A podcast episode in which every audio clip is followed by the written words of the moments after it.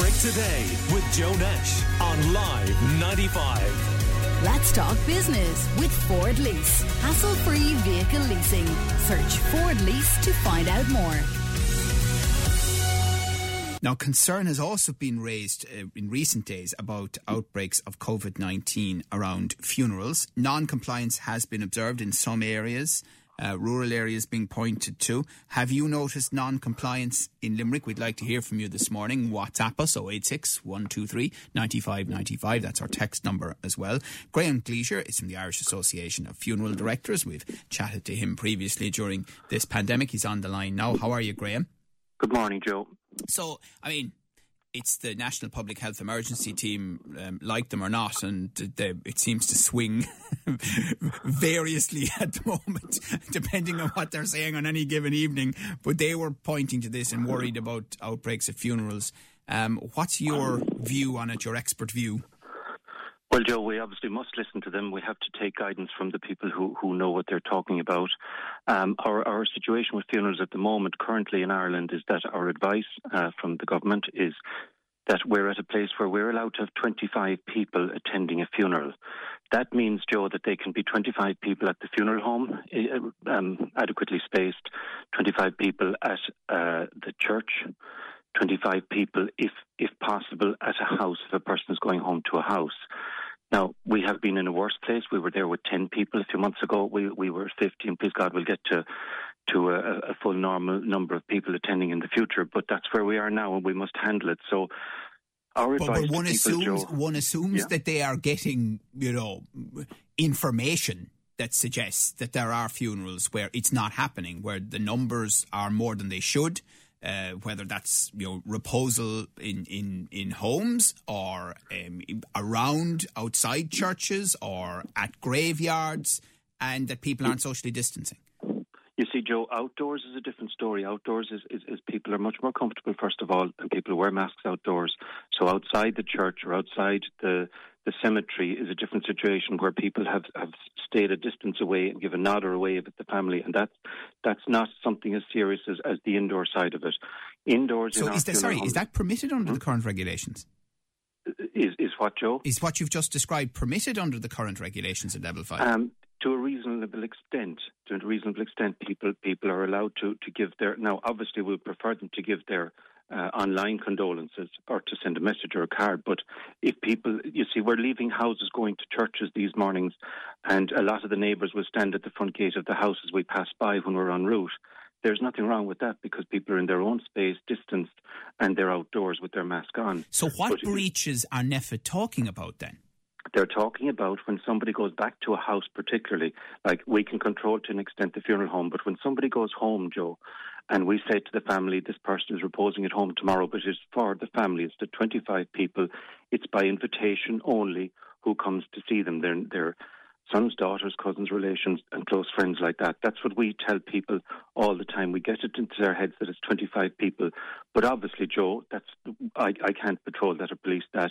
And if more people come to a house, you're relying on, on them to, to understand that it's they're not supposed to be there unless they're invited, and they're only supposed to be there in small numbers. And that's where the issue is: is that when more people turn up to a house, because that's what they've always done.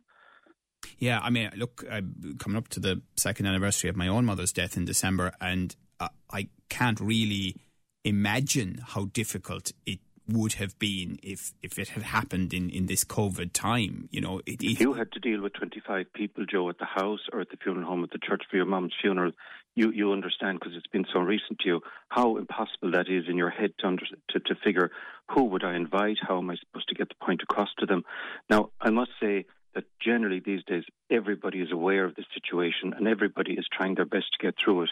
But our, our issue is that when someone particularly is at home and and the neighbours or the friends know that, they kind of say, "Well, I better call in, or I better, I better drop in some food or a drink or something like that."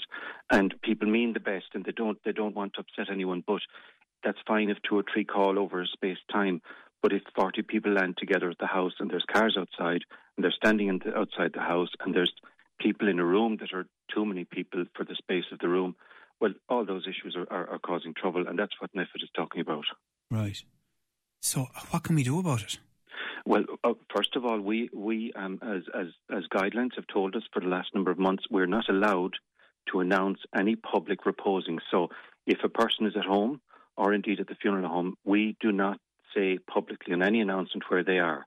We are allowed to tell people where the mass is and where the cemetery is, and the mass particularly, so that people can watch it online and being streamed. So we we don't announce when someone is at home, and the reason is because we don't want we don't want the public turning up. And secondly, every funeral nowadays, Joe, is a private family funeral. That's the way it's worded. That's what that's what every funeral is: a private family funeral for 25 people.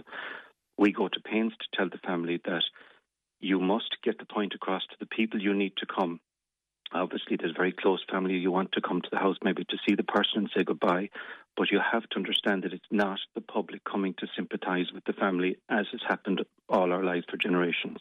It's a different story. It's just the close people saying goodbye. That's what we're allowed. That's the opportunity we have for them.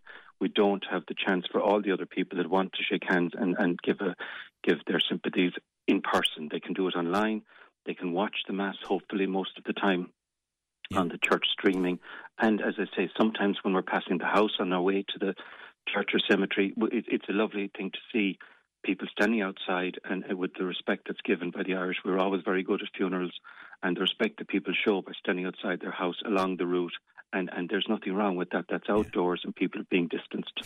Okay. Um, and ultimately, is it your sense, having gone through all you have and your colleagues, and we're talking to Graham Gleasier from the Irish Association of Funeral Directors, that once people are allowed to return to our traditional Irish funeral rituals, they will absolutely do that? That this will not lead to any sort of societal change in how we approach it?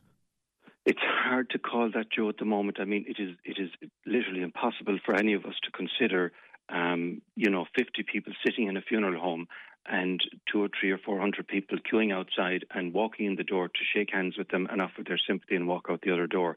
It, it's incomprehensible at the moment everybody hopefully we'll get to a place where people um, maybe they walk into the funeral home and they and be at a rope from a distance of ten feet they give a nod or a wave.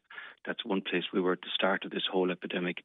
Uh, maybe maybe people can stand outside the church, give the guard of honour, give the the wave or the nod. Those ways we can see happening now. Whether we'll go back to the full shaking hands in person, it's it's very hard to see at the moment. Maybe in years to come, but but none of us can comprehend it. Okay. All right, Graham. Listen, I know n- not an easy year for you and your colleagues either, and as I say, it's not over yet. There's a few weeks to go. So we well, it's our families. We feel for as you've just course. been through it, Joe. You know the bereaved person comes ah, into you, and you're trying to do everything and so, you can so in limited circumstances. I just want to be clear about this. Lots yeah. and lots of people have this year, and I'm I'm just using it as a contrast because yeah. I can't imagine what it would be like for people who've had to do it in this year with all the in grief that they've had yeah. and, and not being able to have the level of support that the people traditional, want to give. wonderful traditional, celebration yeah, of life absolutely. that Irish people give. It, we're very good at that. Yeah. Okay. All right. Listen. Thank you very much. It's a Graham Gleasier um, from the Association of Irish Funeral Directors. Call Limerick today now on 46 1995.